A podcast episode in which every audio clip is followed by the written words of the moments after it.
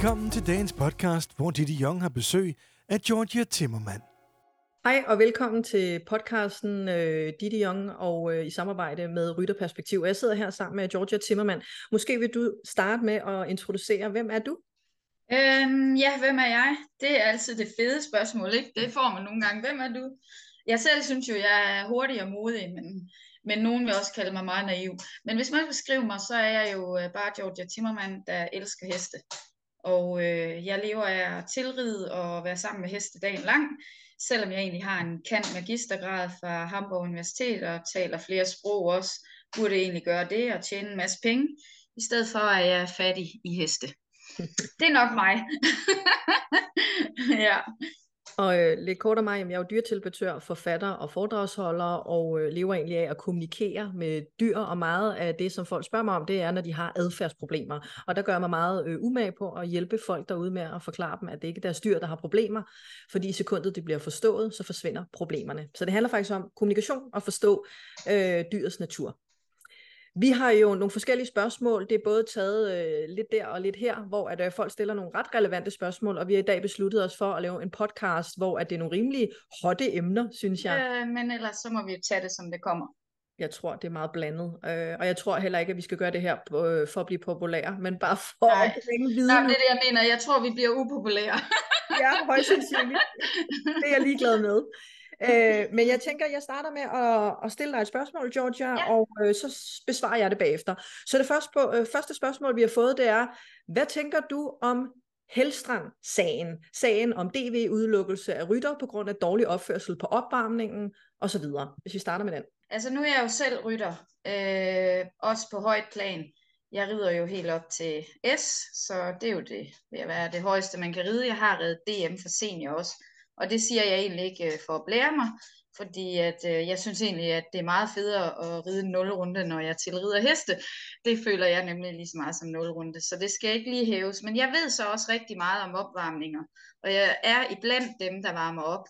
Og jeg synes lige netop, at vi skal, øh, om det er DEC eller det er eliten, så skal vi helt klart slå ned på opvarmningerne at hvis de ser noget uhensmæssig øh, ridning, hvor hesten bliver reddet ind i væggen, eller bliver drevet ind i rollkyrer og sparket i siden, så skal det jo stoppes.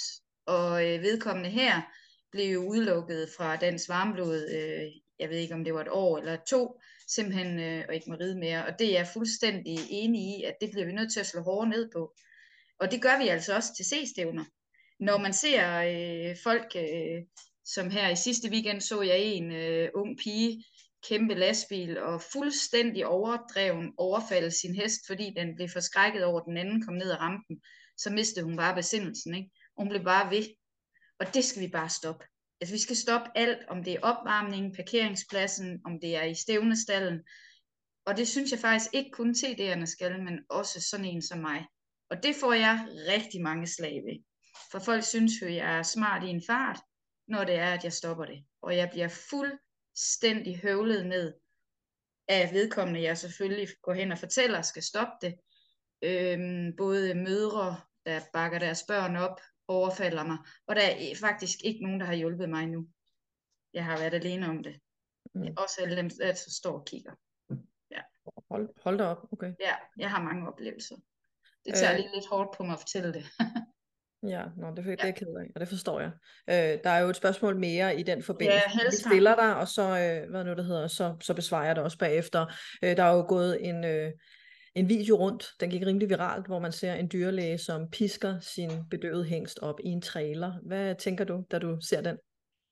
Men det tænker jeg bare, at øh, selvom at hun også har skrevet en e-mail om en eller anden forsvar, forsvarelse omkring det, så øh, os to, der læser heste på hver sin måde, men alligevel på den samme måde, så ved man jo godt, at det der, det er ikke måden at få en hest op i trailer på. Altså, det er helt forkert, og det øh, burde aldrig ske hverken øh, på film eller øh, uden film eller nogen som helst steder. Fordi en hest, øh, der er bedøvet, kan netop slet ikke reagere, øh, og kan slet ikke fatte, hvad den er i gang med, og reagerer slet ikke øh, på, på sådan en adfærd, som hun lavede og du skal netop, ej, du behøver slet ikke bruge en pisk for at få dem op. Øhm, vi har unge heste i læsevis, og jeg tænker aldrig over det. Folk spørger mig altid, jamen, hvordan læser du dem? Mm. Og så tænker jeg, nå ja, det er rigtigt, jeg har da faktisk lige læst den. Det tænker jeg slet ikke over, at den er tre år. Det er fordi, den har jo været i skole. Jeg starter jo ikke med, når de kommer ind fra en mark, og så læse dem. Jeg prøver jo at få et forhold til den her hest. Og det er det, der er min stærke side, det er den her, det her bånd, jeg skaber til hestene. Som så gør, at de tænker, ej, jeg vil faktisk ikke op i traileren, jeg vil faktisk ikke op i lastbilen, men nu kan jeg gøre det for dig, Georgia. Ikke? ja, men altså jeg ved, altså jeg er helt modstander af det andet jo, altså det ved mm. alle. Ja, og det skal bare stoppes også. Ja, det skal. Jamen, ja. skal jeg øh, også besvare ja, tak. samme spørgsmål? Ja, de var... Jamen, øh, det første spørgsmål var, hvad jeg tænker om øh, Andreas Hellstrand-sagen, og så tænker jeg sådan bare, hvilken en af dem, fordi jeg synes, at, øh, at, øh, at, at der har været en del sager nu efterhånden på den samme rytter, og øh, jamen, jeg tror egentlig ikke rigtigt, at der sker særlig meget ved det. Jeg tror ikke, der er nogen konsekvens. Så kan man sige, få frataget en bronzemedalje eller få en bøde på 5.000, det gør jo ikke rigtig ondt på nogen. Øh, men det, det vil gøre, er, at det vil dele vandene i endnu højere grad, fordi folk ved godt, det her det sker. Der er mange, der ved, at forskellige, og ikke bare for øh, at undgå at nævne navn. Der er jo mange derude, der vælger at, at bruge nogle metoder, der egentlig ikke er okay, uanset hvad man hedder, eller hvad stallen hedder. Og, og der tror jeg, at folk vil blive lidt mere påpasselige i fremtiden med, hvad de gør, når andre folk kigger på. Det tror jeg er noget af det, øh, der kommer ud af det. Og så synes jeg selvfølgelig, at det er personligt min egen holdning, at hvis man sætter sig op på et dyr, en hest, hvor man ikke rigtig ved, om den er tip-top i orden, så enten er, tror jeg ikke på, at man ikke ved det, eller så er man øh, rimelig ligeglad med, hvad man sætter sig op på. Og det synes jeg er sådan en lille smule foruroligende, for at være helt ærlig. Men sådan er, vi forskellige, sådan som man er dyr. Jeg synes i hvert fald, det er en lille smule forkasteligt. Så er der øh, opvarmningen, som du snakkede om, og jeg vil sige, at uanset om det foregår i stallen, derhjemme, ude på folden derhjemme, om det foregår på opvarmningsbanerne eller inde på selve banen, så vil jeg på ingen måde acceptere at se, at man ikke behandler dyrene ordentligt. Og så kan man sige, at det kan godt være, at man gør tingene på en bestemt måde inde på opvarmningen, for at den kan gå ind og gøre, hvad den skal derinde, for hvad? At den kan vinde nogle præmier, men det giver jo ikke nogen mening, fordi hvis man er sammen med sin bedste ven, så starter konkurrencen altså i det sekund, man læser traileren ud, eller man læser hesten ind i traileren, så er vi i gang, så er hesten i gang. Den står jo ikke og tænker over, øh, når man kan vide, om vi er på kl. 16, når man, så skal jeg lige springe øh, inden i 20 minutter, og så skal vi på banen. Nej, for den forlader hjemmet, så er den faktisk på, og der skal man opføre sig ordentligt. Det er min holdning. Ja, det skal man virkelig. Ja. Og så er der den her med dyrlægen, der pisker sin øh, bedøvede hængst øh, i en trailer, op i en trailer, og den har jeg selv delt, og det har sikkert ikke ja. været lovligt og alt muligt, og puha, fy fy skamme, at jeg delte den, men jeg valgte at dele den og tænkte, hvis jeg bliver politianmeldt, så er det fint, så får jeg en bøde på 5.000, den tager jeg med. Fordi at jeg blev simpelthen så rystet over at se, at en dyrlæge opfører sig på den måde. Jeg er altså selvfølgelig rystet over at se alle folk opføre sig sådan, men en fagperson, som burde vide bedre, som skulle varetage et dyr og passe godt på sit dyr, og så er jeg også, men jeg har også set det der, øh, for, øh, for, øh, den forklaring, der kom ud på e-mail, men, men den forklarer jo kun, at jeg gør det ikke på andre dyr. Øh, nej, men du skal fandme heller ikke gøre det på dit eget. det på dit eget. Altså, så jeg har det sådan, det er simpelthen det mest vattede undskyldning, jeg længe, jeg har længe set. Så jeg synes jo på en eller anden måde, at det må være ubehageligt for dem, der arbejder på dyrklinikken, at blive sat i bås med en, der måske har haft en dårlig dag, eller har et hissigt temperament. Hvad ved jeg? Der er ingen undskyldning for nogensinde at slå, vil jeg sige. Fordi, så er det fordi, man er kommet til kort, fordi man ikke ved, hvad man laver, eller fordi man decideret selv er bange. Og hun beskriver selv, at hun er bange for hængsen. Det kan du ikke være, for den, den gjorde ikke noget. Den var bedøvet. Så, så det gode, der kommer ud af det, er selvfølgelig fokus på, igen, folk de vil ikke se på det her mere. Og så kan man debattere, som jo hænger sammen med det andet navn, vi ikke behøver at nævne, de, de sager, der kører om, at man bliver filmet på privat grund. Og det er jo selvfølgelig sindssygt ubehageligt, og det er heller ikke lovligt at blive filmet, når man ikke kender til det. Men hvordan skulle man ellers opleve det? Altså, hvordan skulle vi opdage, hvordan skulle offentligheden opdage, at det her foregår, hvis ikke der er nogen modige mod mennesker, der faktisk tør, tør filme dem, og så må man tage prisen med. Og jeg har det jo personligt sådan, når folk har spurgt mig, ja, hvad hvis der var en, der filmede dig derhjemme med din søn? Hvor har det sådan, hvad så? Jeg har ikke noget at skjule. Jeg vil aldrig slå min søn. Jeg vil aldrig mishandle mit barn. Så I kan da bare komme an. Så hvis man er så skide bange for det, tænker jeg, så er det fordi, man enten er meget privat, og det er selvfølgelig også i orden, eller så er det faktisk fordi, man gør noget, der ikke er i orden. Ja, præcis. Mm. Enig. Det der med øh, den digitale verden, den har skræmt lidt øh, hestefolket. Mm. Altså der, der blev lidt kaos i kulturen. Også fordi den er kommet lidt hurtigt. For 20 år siden var det der jo overhovedet ikke. ikke? Og så er det bare gået hurtigt. Så, så mange af de gamle kendinge, berider og sådan noget, de, de føler jo, at Facebook, og jeg kan huske, de kaldte mig mediedronningen, da jeg startede med min blog. Det mobbede de mig lidt, når jeg kom ind på opvarmning. Nå, nu kommer mediedronningen. Ikke? Nu, nu har de helt glemt, at jeg hed mediedronningen, fordi nu er det bare normalt. Ikke? Så jeg tror også, folk har haft svært ved at vende sig til det, det der med, at kameraerne er på. Og det synes jeg er det fede ved den digitale verden. Det er, der er så mange ændringer i, i vores årtier, der har gjort, at vi har måttet øh, blive bedre mennesker. Vi, det vil jeg kalde det. At vi simpelthen bliver bedre mennesker. Øh, fordi nu er der nogen, der overvåger os. Og vi skal blive bedre mennesker. Og øh, jeg ved jo, at jeg alene har jeg jo prøvet mange gange. Jeg får et del af tur. Og det mens alle andre på opvarmningen kan høre det, eller på parkeringspladsen. Selvom jeg taler ganske stille, at vedkommende skal stoppe det. Mm. Så bliver jeg høvlet ned og er alene. Ja. ja, det er lidt foruroligende. Apropos næste ja. spørgsmål, det er din tur. Ja, det er rigtigt. Jeg skal jo lige have min, øh, min telefon frem. Det er også et spændende spørgsmål. Så spændende. Ja. Hvorfor er det netop, vi snakker om beriderne, at trænerne ikke tør sige nej til det, som de ser ude i stallene og på ridecentrene af dårligdom? Hvorfor blander vi os så lidt eller slet ikke, når vi ser forkert adfærd til stævnerne og på hestestederne?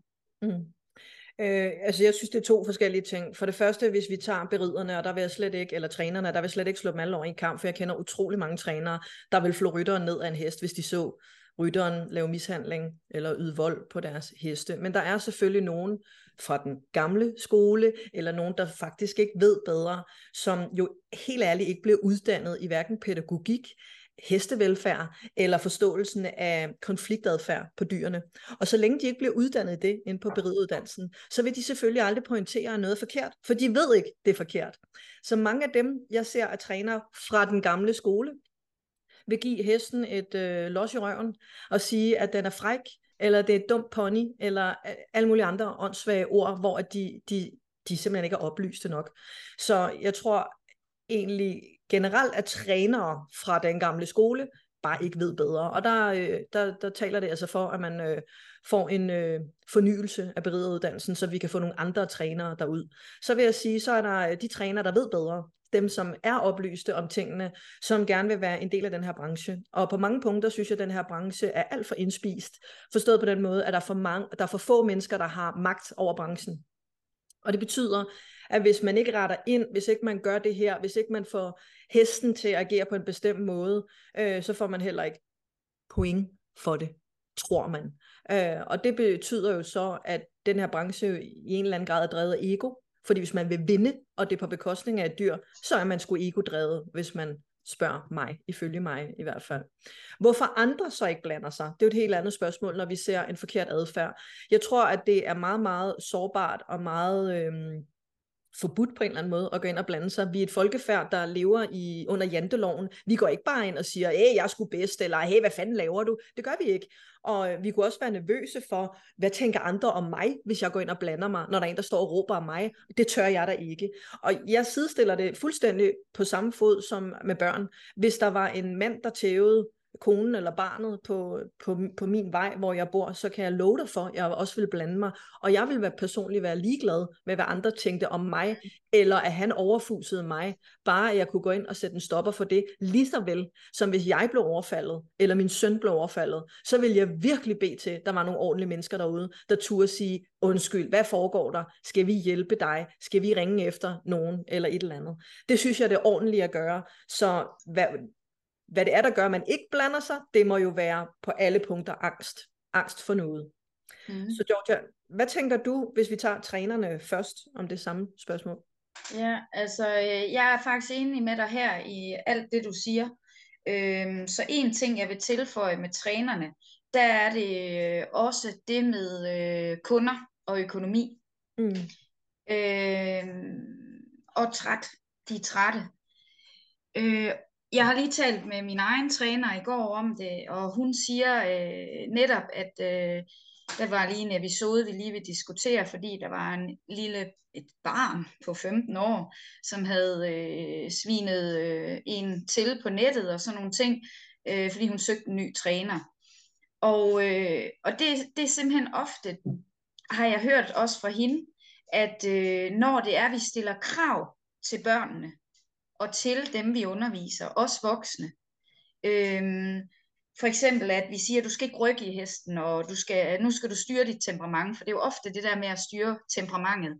Jamen, så øh, skifter de træner, eller øh, der bliver lidt en kamp, eller som hun fik en tre af fire sider nærmest omkring, hvad for moren hun synes og så videre, da hun havde sat hende på plads, og hun er noget af det sødeste, min træner, så Øhm, så det er egentlig altså også mange andre, jeg hører det fra, ikke? Og, øh, at de magter det ikke, de er trætte, ikke? Også, og så til sidst så gider de faktisk ikke at tage sådan nogen ind og undervise, ikke fordi at de har en Godt. kamp med dem, men simpelthen de opgiver, ikke?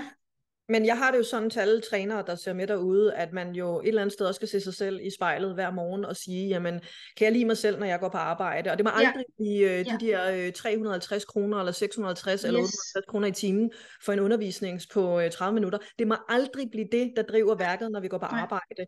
Hvis jeg så en eller anden, undskyld, jeg siger det, curling-mor eller ponymor, som gav øh, mig sådan en overfusning, så vil jeg da også tænke, gud skal lov komme ud af min biksmand. Jeg ja, det er jo det, det der. Og det er det, hun gør ja. ud af hendes biks. Fedt ja. for hende, siger jeg bare. Ja, men så hjælper hun jo, altså, og jeg synes, det er rigtigt, men, men man hjælper jo ikke helt situationen, vel? Man gør jo ikke barnet mindre hysterisk, for hun går jo bare videre til den næste, hvor hun mm. så også bliver smidt videre. Ikke? Ja. Og det er derfor, vi skal kigge indad. Jeg skal kigge indad, når jeg laver fejl med mm. mennesker og dyr. Så skal jeg kigge ind af, okay, hvad sagde? Tit er det, jeg jeg underviser kun rideskole, ikke ret mange af en timer, for det har jeg ikke tid til, at jeg rider meget.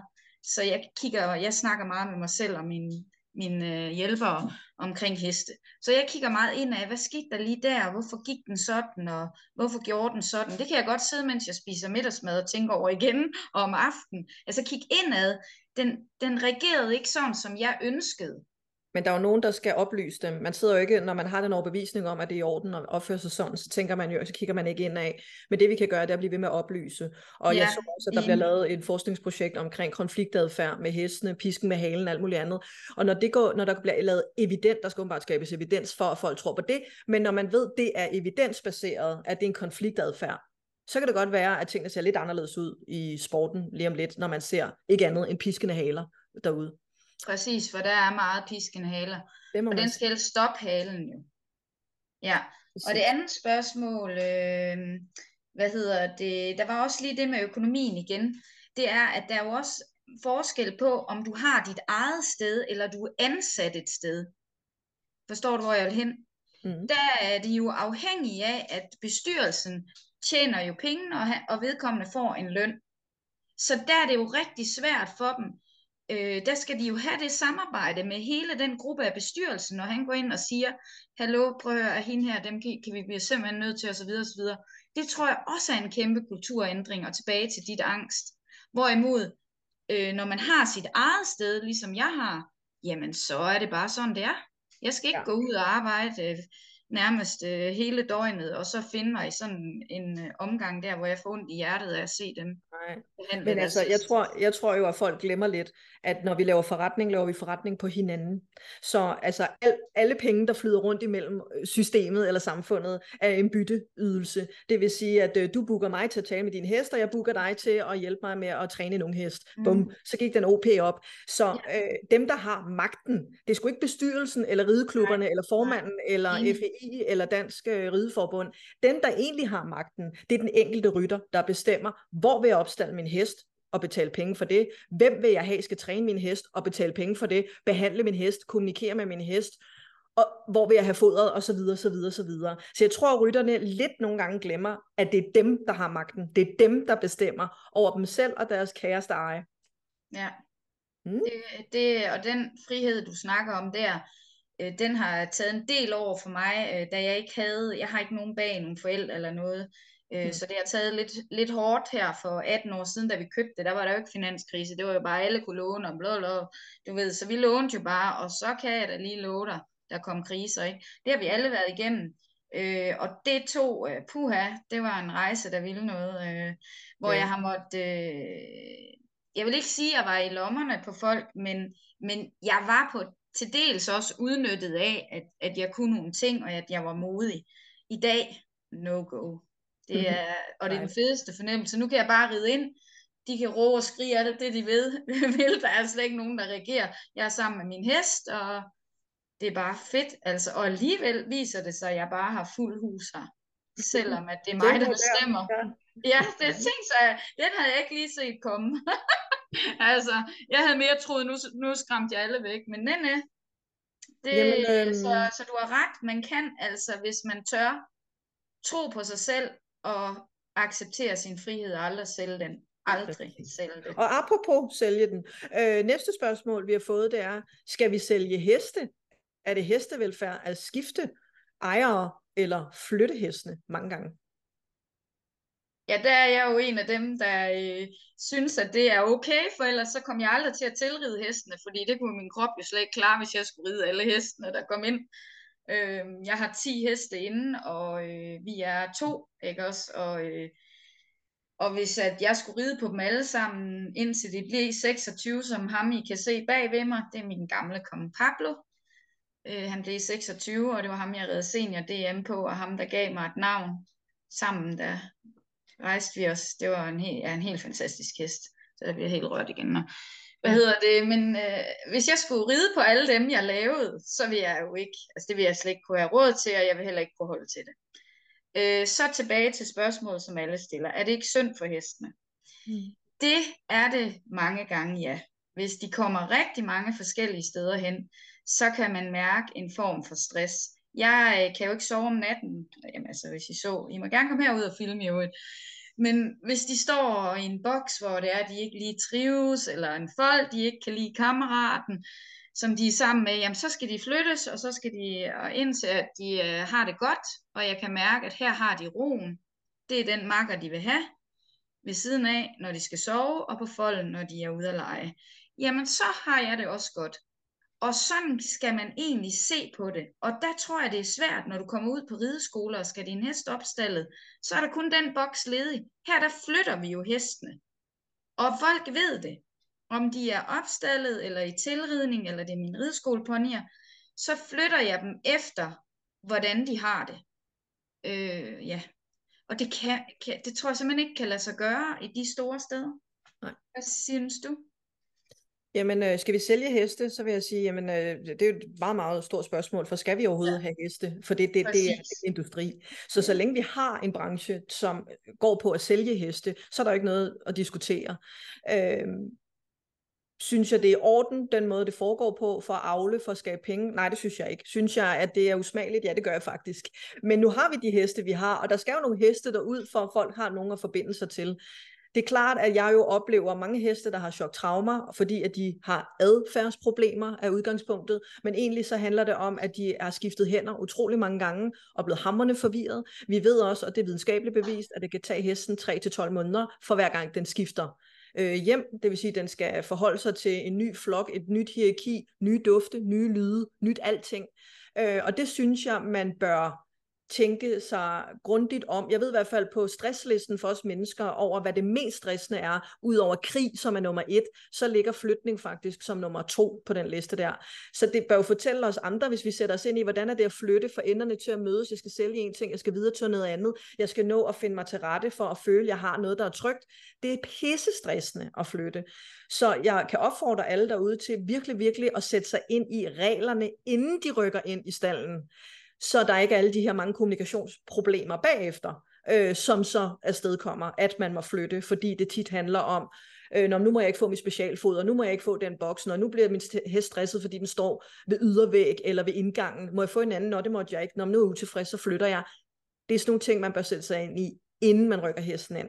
Og så, øh, så bilder jeg mig ind, og så kan man give hesten det bedste tænkelige liv overhovedet, inden for de rammer der.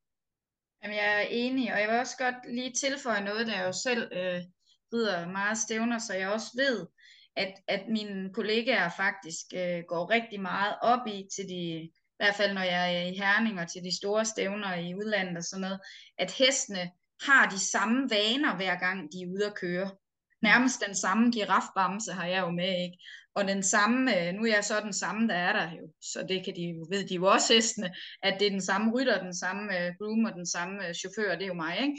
Øh, der kommer, og det betyder rigtig meget for hesten, om man vil det eller ej, så har de utrolig meget personlighed og følelse omkring det. Og, og der synes jeg, at øh, jeg har virkelig lært omkring heste, øh, hvordan de er. Nogle de kan bare ankomme, og så, så ved de, det er et nationalt, at de skal hjem igen. Og så er der min skimmelhoppe der. Hun, hun skal helst komme dagen før, og så falder hun meget mere til ro. Øh, medmindre det er et nationalt, så ved hun det også. Hvorfor fordi så bliver hun på lastbilen, og den kan de godt lide. Den er nærmest deres lille hjem, så den hopper de jo op i. Altså jeg skal jo slippe dem, så løber de op i den jo. så, øh, så når jeg er ude til stævner, hvor de sover, der tror jeg også, folk skal være meget ops på, hvordan er min hest? Hvad kan den bedst lide? Hvordan kunne du mærke, da du øh, håndterede den og trak med den, og var i vettjek og sadlede den op og varmede den op, og hvordan var den? Øh, det synes jeg, jeg har virkelig haft stor succes med, ved at ligesom at tale lidt med dem omkring det. Øh, jeg det er dejligt, jeg går lige at tale med dem. Jamen, det gør jeg meget. Det er dejligt at høre. men, ja, men sådan, så, så kan jeg bare mærke, at hun kan bare ikke det der med, at man kommer onsdag morgen, vettjek, stævne om aftenen. Hun kan godt lide at komme dagen før. Ja, det ville jeg da også, hvis det var mig, der skulle performe. Så kunne jeg godt lige ankomme på mit hotel, inden jeg skulle ind og Ja, præcis. det altså, og det synes jeg er vigtigt, man lytter til. Absolut. Nå, skal vi tage den næste, Georgia? Ja, så skal jeg jo have gang min telefon igen. Ja. Men det går jo. Hvad er vi kommet til? Nummer 4. Ja. Mm, skal de professionelle filmes og kontrolleres endnu mere, Ditte? Mm. Altså, øh, det er jo mig.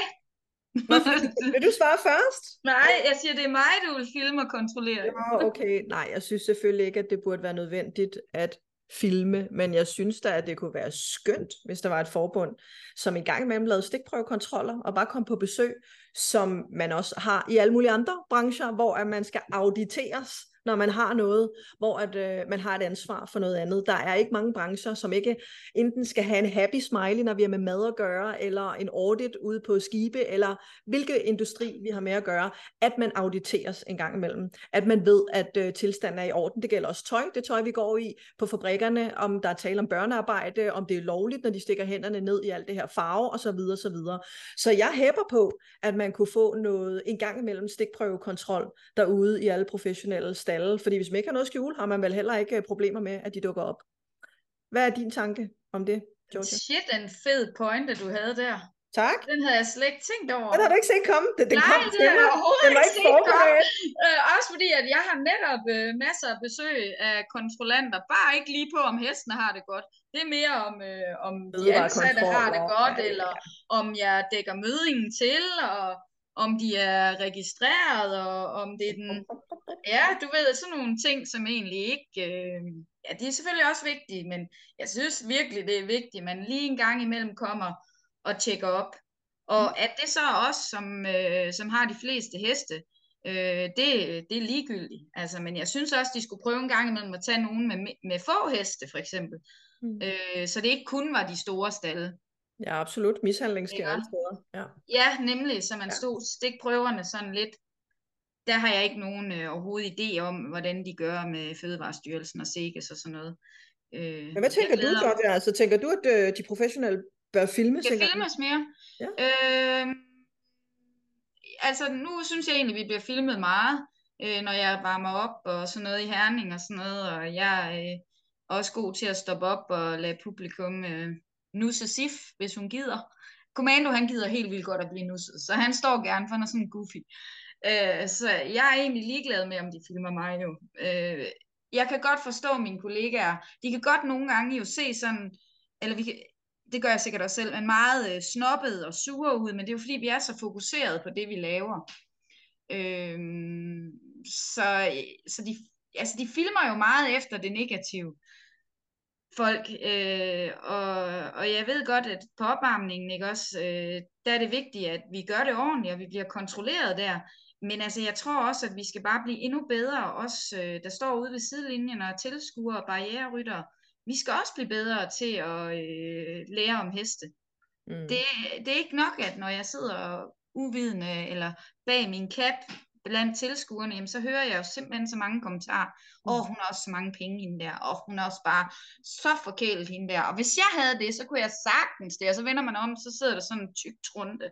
Ikke? Og, altså, er de klar over, hvor meget træning det kræver at ride ind i den ring der? Altså, jeg har ingen frihed, eller fritid hedder det, jeg har masser af frihed.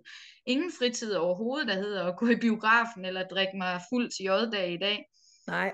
Også, altså, øh, det er der bare ikke øhm. noget, der hedder. Så jeg, jo, film der er alt det, jeg vil, men, men også, men, men jeg synes også nogle gange, så skal vi alle sammen kigge indad, så vi alle sammen bliver bedre til at tale med de heste øh, tillades mobning i ridesporten? Ja, mobning, det er forfærdeligt, altså. Og vil du være, nogle gange, der opdager jeg det ikke på min rideskole. Jeg havde en mor, jeg er rigtig glad for, hun kom hen og sagde, at ej Alma, hun havde den bedste ridelejr, og så her efter, da sommeren så startede igen, øh, så kommer hun tilbage og siger, at, øh, at åh, jamen, der var også lige lidt, eller et eller andet, ikke? og det har jeg slet ikke opdaget. Altså, så det foregår jo i alle kroge og kanter, ikke? Mm. Altså, øh, hvor de kan have det nok så godt, og øh, så kan det blive alt lige fra udelukket af, af campingvognen, eller, eller de inde i øh, stallen øh, bliver kaldt tykke og fede, og du, du var heller ikke god til at ride i dag øh, på Sigurd, du var med med dårlig, ikke? altså sådan i krone, det er jo en forfærdelig mobning, fordi de vil jo så gerne være venner med hinanden, og det er specielt de der fra 10 år op til 16, hvor jeg har, eller sådan 11, 10-11 år op til 16, jeg har, jeg har sværest ved at gennemskue faktisk. Og de har det hårdt. De har det rigtig hårdt. Fordi de er jo ikke sig selv i den tid. Så vi skal virkelig være bedre os trænere til at fange det, men jeg ved, jeg gør alt, hvad jeg kan for at fange det. Ja, men det er jeg godt synes, jeg skal godt svare, svare på det samme spørgsmål, så foregår mobning jo overalt. Så det kan godt mm. være, at da man gik i børnehave, og man blev mobbet, fordi at man øh, havde bøjle eller briller, eller hvad man gjorde dengang. Vi var unge, nu er de unge blevet klogere. Man driller altså ikke hinanden for sådan nogle ting. Øh, men der troede man måske, at mobning det stoppede, når man engang kom i folkeskolen. Det gjorde den ikke. Og så troede man, at den stopper nok, når jeg kommer i gymnasiet og handelsskolen. Nej, det gør den heller ikke. Der er man i grupperinger. Måske stopper den, når vi kommer ud på arbejdspladserne. Og guess what? Det gør den heller ikke. Fordi at vi mennesker vil altid søge dem, vi viber med. Vi mennesker vil altid søge, ah, du og jeg, vi har noget til fælles, Georgia. Lad os blive venner, sådan så vi rigtig kan få et fællesskab her. Fordi ellers så føler jeg mig helt alene om at have det sådan. Og det bliver rigtig, rigtig farligt at være mig. Når vi så står ude i en sport, og der er mange forskellige øh, sportsgrene øh, i hele verden, men nu er det Danmark, vi snakker om. Jeg har aldrig set en sportsgren, hvor der er så meget mobberi, som der er inde i ridesporten, og jeg synes, det er decideret pinligt. Og nu nævnte du det selv, der er en, der har for tyk. Hvem fanden siger sådan noget, siger jeg bare. Så er der en, der har for mange penge. Folk har mange meninger. Jeg håber, folk vil være mere travlt med dem selv i stedet for. Fordi, og det kan godt være, det er en kliché, når man peger fingre en, så peger der fire fingre tilbage til en selv. Og det er sandt. Hvad rager det dig, hvis der er en pige, der har flere penge, har haft råd til en større eller dyre pony eller hest end dig? Hvad kommer det dig ved? Gå tilbage til dig selv, hjem til dig selv, og gør det så godt med det, du har at gøre med. Fordi alle ryttere og heste er på hver deres rejse. Og det kan godt være, at vi er alle sammen forskellige, og hestene er forskellige, men der er ikke nogen, der kommer nemt til noget som helst fordi det er hårdt arbejde at hest. Der er ikke nogen, der bare glider ind til OL og vinder guldmedaljen, men knokler sin røv i laser for at gå ind og gøre, hvad man skal, enten til konkurrencerne, eller hvis man bare vil hygge sig derhjemme i stallene, så er det faktisk også et arbejde, for hesten kræver, at man kommer og murer ud og giver foder og træner og sammen med, og så videre, så videre, så videre. Så jeg synes, at, øh, at det vil være øh, på sin plads, at folk begyndte at respektere hinanden lidt mere i, i forskelligheder. Og alt det her røre, der er i sporten nu, lige nu, øh, det gør jo kun, at den der pegen finger af, den bliver værre. Og det er jeg meget opmærksom på, at jeg også, når jeg øh, taler ud til mine medier og, og til folk, der følger mig, være meget, meget politisk korrekt og diplomatisk i. Der må aldrig på nogen øh, måder være tale om at generalisere. Det er jo ikke sådan, at fordi der er én dressurrytter, der gør det dårligt, så alle dressurkonkurrencerytter er dårlige. Sådan må det ikke blive, for der er faktisk nogen, der gør det godt. Men man bliver nødt til at få folk til at sige, at der er noget, der stopper, og noget, der ikke, altså noget, der ikke kan fortsætte mere. Men det gælder jo ikke folks meninger. Det er jo rene projektioner, og dem bør man holde for sig selv. Det er min mening. Ja. Altså det er, øh, det er et rigtig ømtåligt emne, fordi det er også sådan lidt tabu emne jo. Det Det er nemlig et tabuemne, at øh, man er jo lidt misundelig, eller jeg har, jeg har jo altid aldrig rigtig haft nogen øh, idoler eller et eller andet. Jeg har været lidt tåbelig. Det havde alle i min barndom, også idoler. Så havde de så øh, en eller anden fed plakat på væggen. Ikke? Jeg havde aldrig noget. Jeg havde pennypla- pennyplakater. ja. Nå, Rigtig hestepige. Ja, præcis. Men de ser jo lidt op til hinanden, og det er den, der råber højst og er stærkest. Det er faktisk ikke altid den, der er bedst til at ride, men måske den, der har pænest tøj på, eller, eller råber højst, eller er stærkest i øh, at dominere, øh, der styrer det ude i stallen, ikke? Mm. og der styrer det bag kulisserne. Og det er mega farligt, fordi det gør jo, at de ikke har lyst til at gå til ridning. De har jo ikke mm. lyst til at gå til ridning. Og, og, og når de ikke har lyst til at gå til ridning, så har de måske heller ikke lyst til at gå til håndbold, for tænk sig, hvis det er det samme der. Jamen til sidst så er de jo ensomme. Altså det er jo det, der er det, er det vanvittigt, det er, at, at du skal ikke have sådan en ungdom. Du Men måske leder det der faktisk til næste spørgsmål. Lige præcis det, der du ja. siger, leder måske faktisk til næste spørgsmål. Det ved jeg ikke. Hvad tænker du om det? Ja, hvad, hvad er det, det er nu, det nummer 6. Det er rigtigt. Hvordan ser fremtiden ud for hestesporten? Ja. Er det ikke meget relevant, vi tager den jo, nu? det er det faktisk, hvis Jamen, vi ikke ændrer den. Jamen altså, jeg vil sige, hvis vi ikke ændrer, det kommer ikke til at ske, at vi ikke ændrer den, fordi det er i gang. Hestesporten er i gang med at blive ændret. Vi ser jo, at det femkamp eller hvad øh, til OL, at hestene ikke er velkomne mere. Gud skal takke og lov for det. Jeg tror, at det er et spørgsmål om en eller runde mere til OL, så er de heller ikke velkomne til dressur. Fordi når folk begynder at forske mere i det, når folk øh, udefra står og kigger på, at der er en sportsgren med et levende dyr, dressur, eller det, hestesporten er den eneste, der er et levende væsen med inden udefra. Den er ikke bedt om at blive fløjet til Tokyo eller Paris, eller hvor den skal hen i mange, mange timer. Men den performer, den gør det, den skal, fordi det er det, heste gør. De vil gerne i flok. De vil gerne være trygge og samarbejde med dem, de er sammen med. Men det er klart, at jo mere vi dyrker, vi skal være vegetarer, veganer, vi skal have hestevelfærd, dyrevelfærd generelt, så bliver det fandme svært at forsvare at se ryttere, der sidder og opfører sig sådan på et levende dyr, der sidder og pisker med halen, og det flyser ud af næsen, og den skummer ud af munden, og tænker, det ser rart ud, det der. Så jeg tror, at i fremtiden, så øh, vil, når vi når langt nok frem, vil man begynde at give point efter noget andet. Og det bærer jeg til af en debat, som øh, jeg ved også, du er med i et netværksgruppe omkring det, at nogle af dommerne vil tage dybt alvorligt. Vi bliver nødt til at dømme på afspændthed. Vi bliver nødt til at dømme på, om forbindelsen også er der.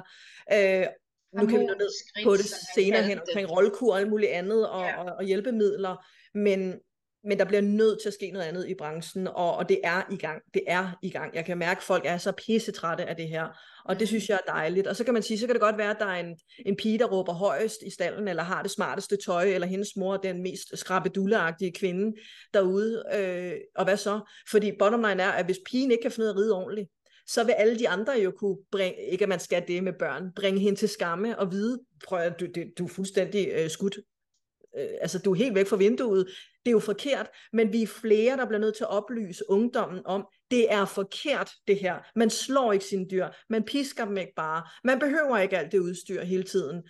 Øh, men dommerne bliver nødt til at følge med. Øh, reglerne for, hvordan vi får point, bliver også nødt til at følge med, hvis der skal ske noget. Hvad er din holdning til fremtiden i hestesporten? Jamen altså, øh, der stillede de et godt spørgsmål i den faggruppe, jeg var inviteret til her for et par uger siden, da de også i faggrupperne øh, prøver at diskutere det her hestevelfærd, for de er også enige i det, du siger. Øhm, og der stillede han det her spørgsmål, der er faktisk ingen, der kunne svare på det, så jeg er spændt på, om du kan svare på det. Mm. Er du klar til det? Mm. Hvad er dit bedste argument for at beholde hestene i sporten? Mm.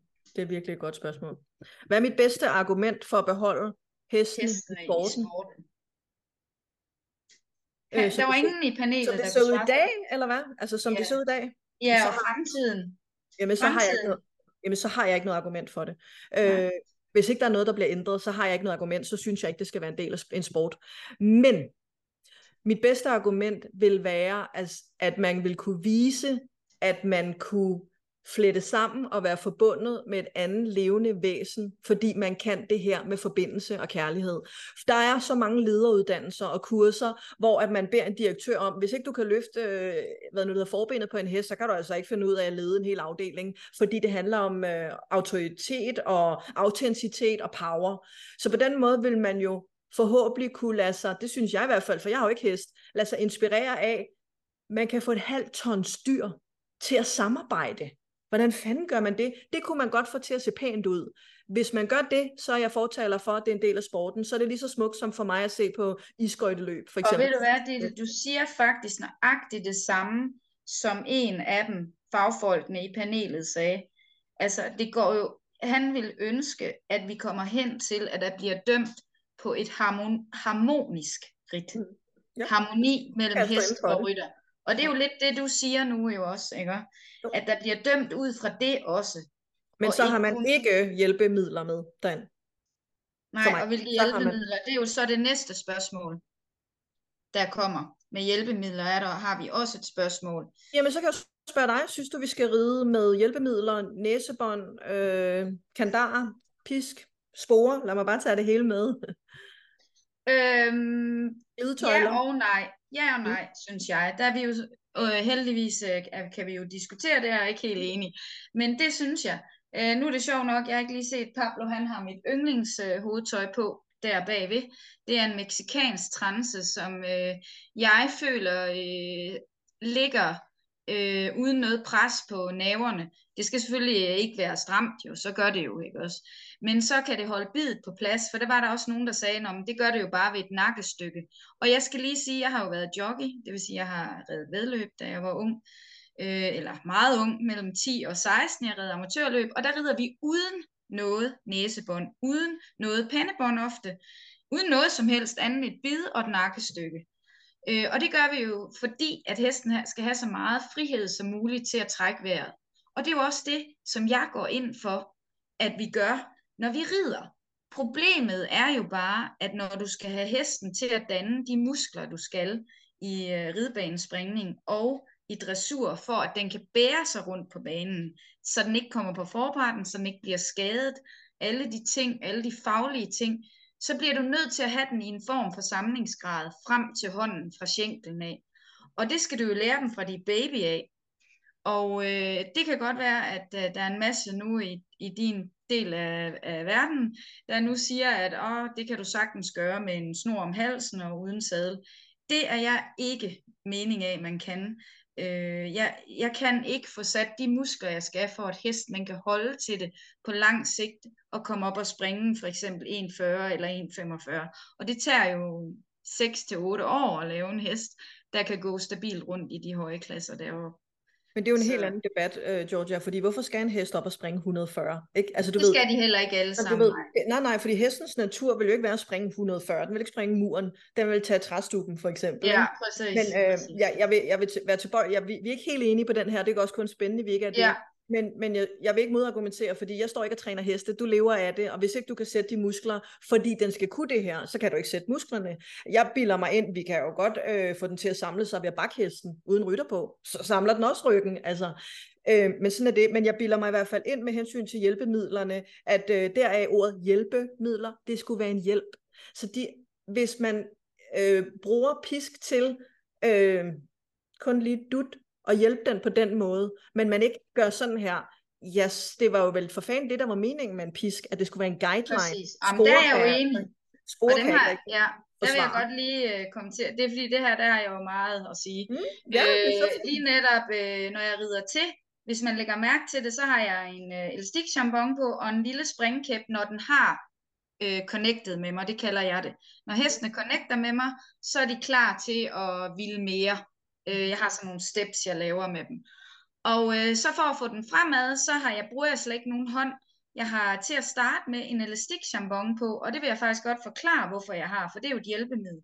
Det har jeg, fordi at øh, vi har lidt øh, nogle oplevelser med de heste, vi avler i dag. De er meget blodige.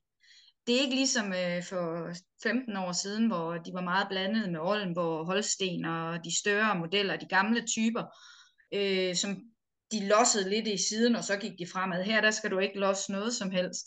Men de forstår jo heller ikke skænken endnu. Heste forstår jo ikke. Det er jo os, der tvinger dem til at have rytter på.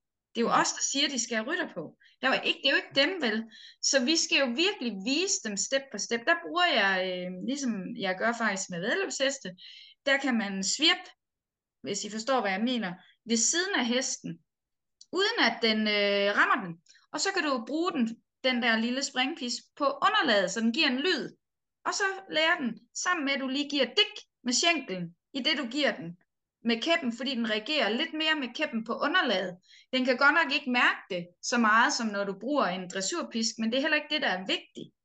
Så når jeg så til sidst ikke behøver at have pisken med, så det gør jeg så med skænkelen, og så går den fremad. Ikke? Og der har jeg så ikke fat i tøjlen. Hvorfor har jeg så en jambon på? For det er mange interesseret i.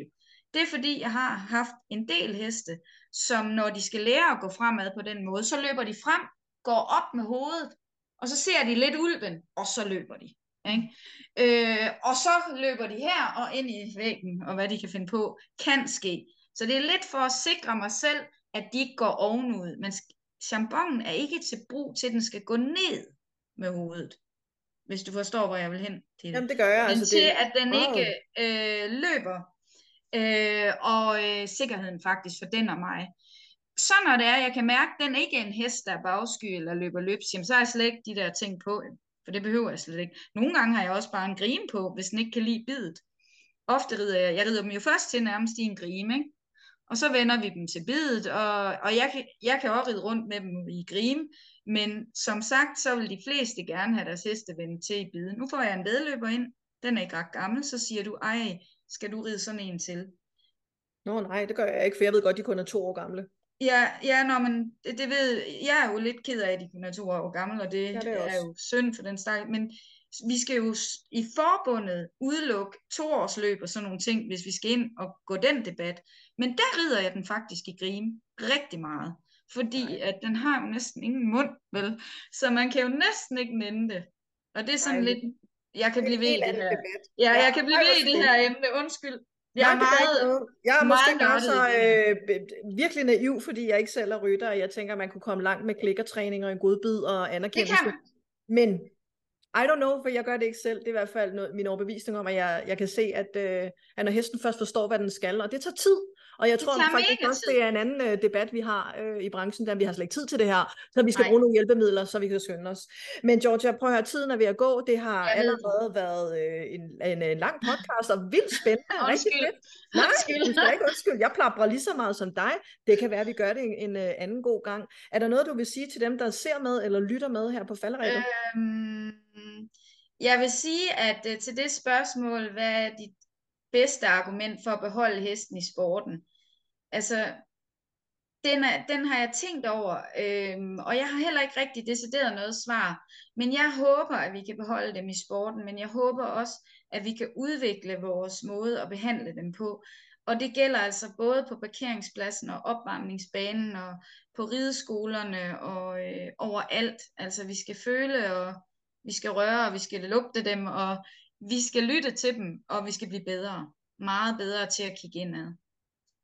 Jeg tror på falderæbet, at jeg vil opfordre alle, der lytter med, uanset alder, til at mærke rigtig grundigt efter inde i hjertet og nede i maven. Hvis man har en bedste ven, ligesom en kæreste, eller en mand, eller en søster, eller en far, eller en mor, eller bare vennerne, vil man nogensinde øh, mishandle nogle af dem.